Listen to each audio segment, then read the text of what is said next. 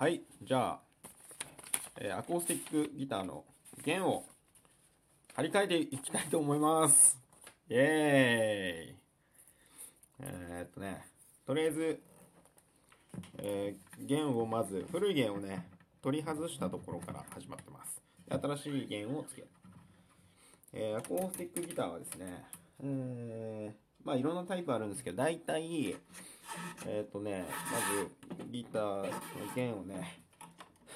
なんていうのかな、あのサウンドホール側、えっとあの丸っこいね、穴が開いてる方に、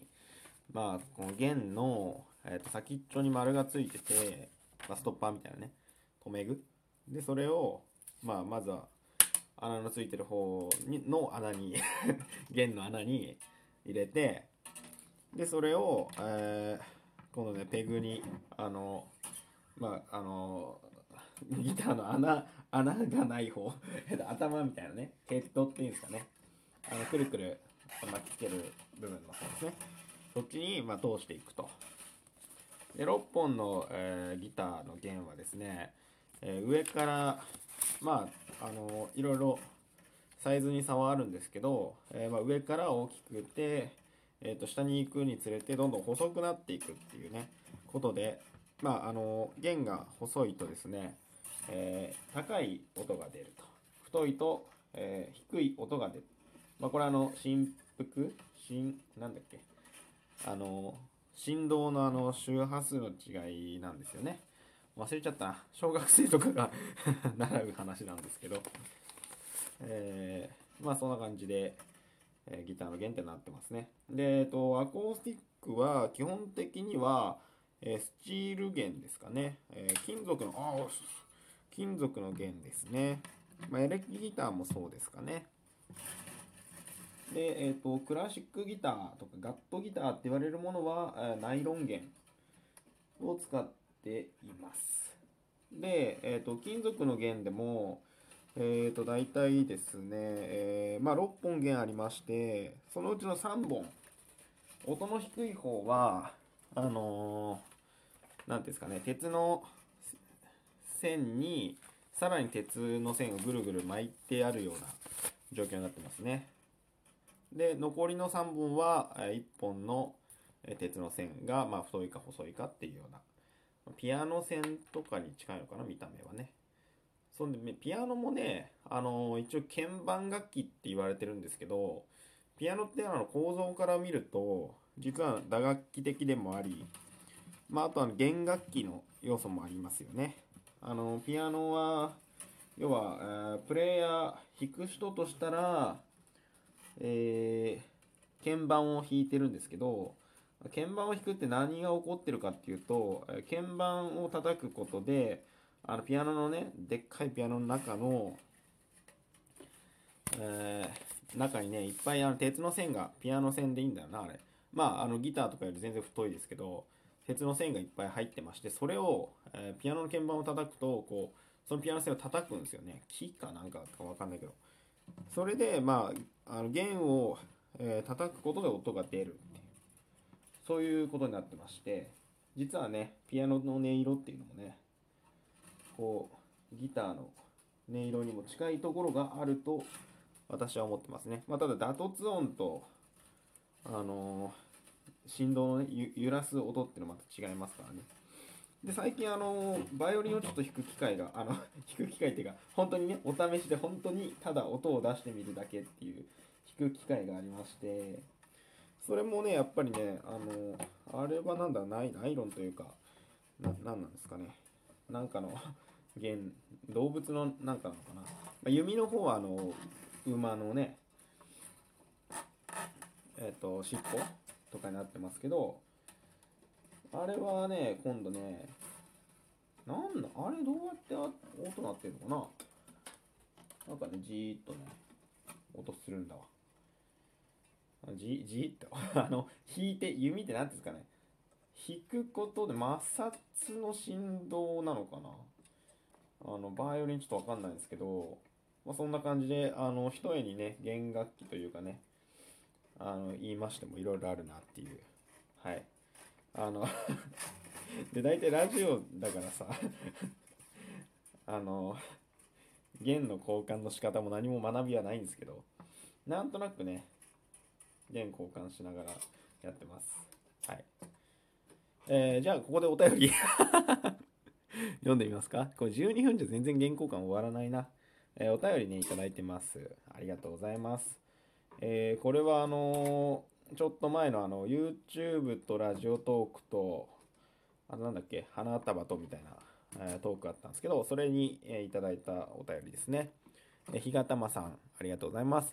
えー、私もひがたまってチャンネルを持ってます。卵動画上げてみようって思いました笑いということで、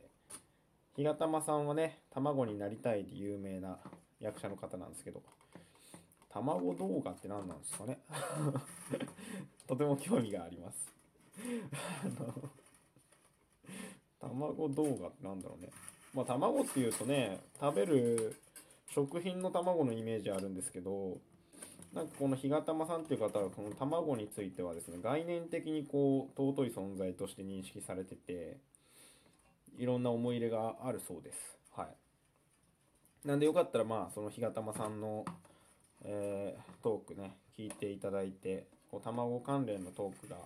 最近多いので、はい、あの皆さん卵について思いを馳せてみてはいかがでしょうか。はいえっと全然弦がね巻き終わらんっていうかね、やっぱ喋りながらやってると作業も遅いしなんかうまくいかないですね。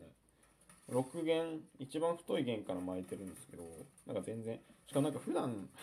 普段こんな抜いちゃえこれ。なんかね話してたらあの全部の弦をペグに通してたんですけど、こんなね通さないわ普段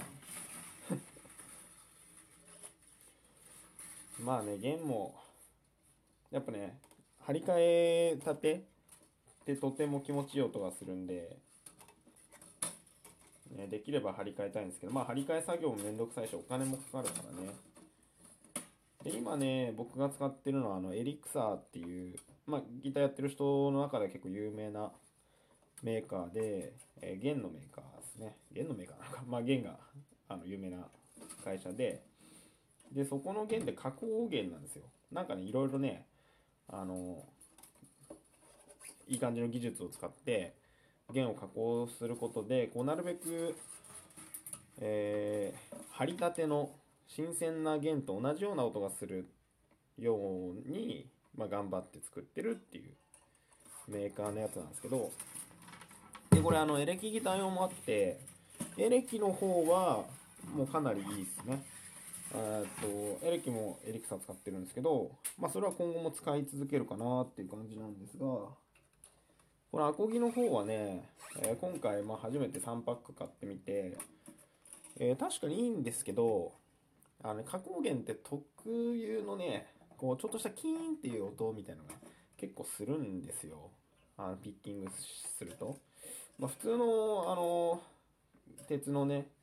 弦もするんですけど、うーんちょっとどうかなっていう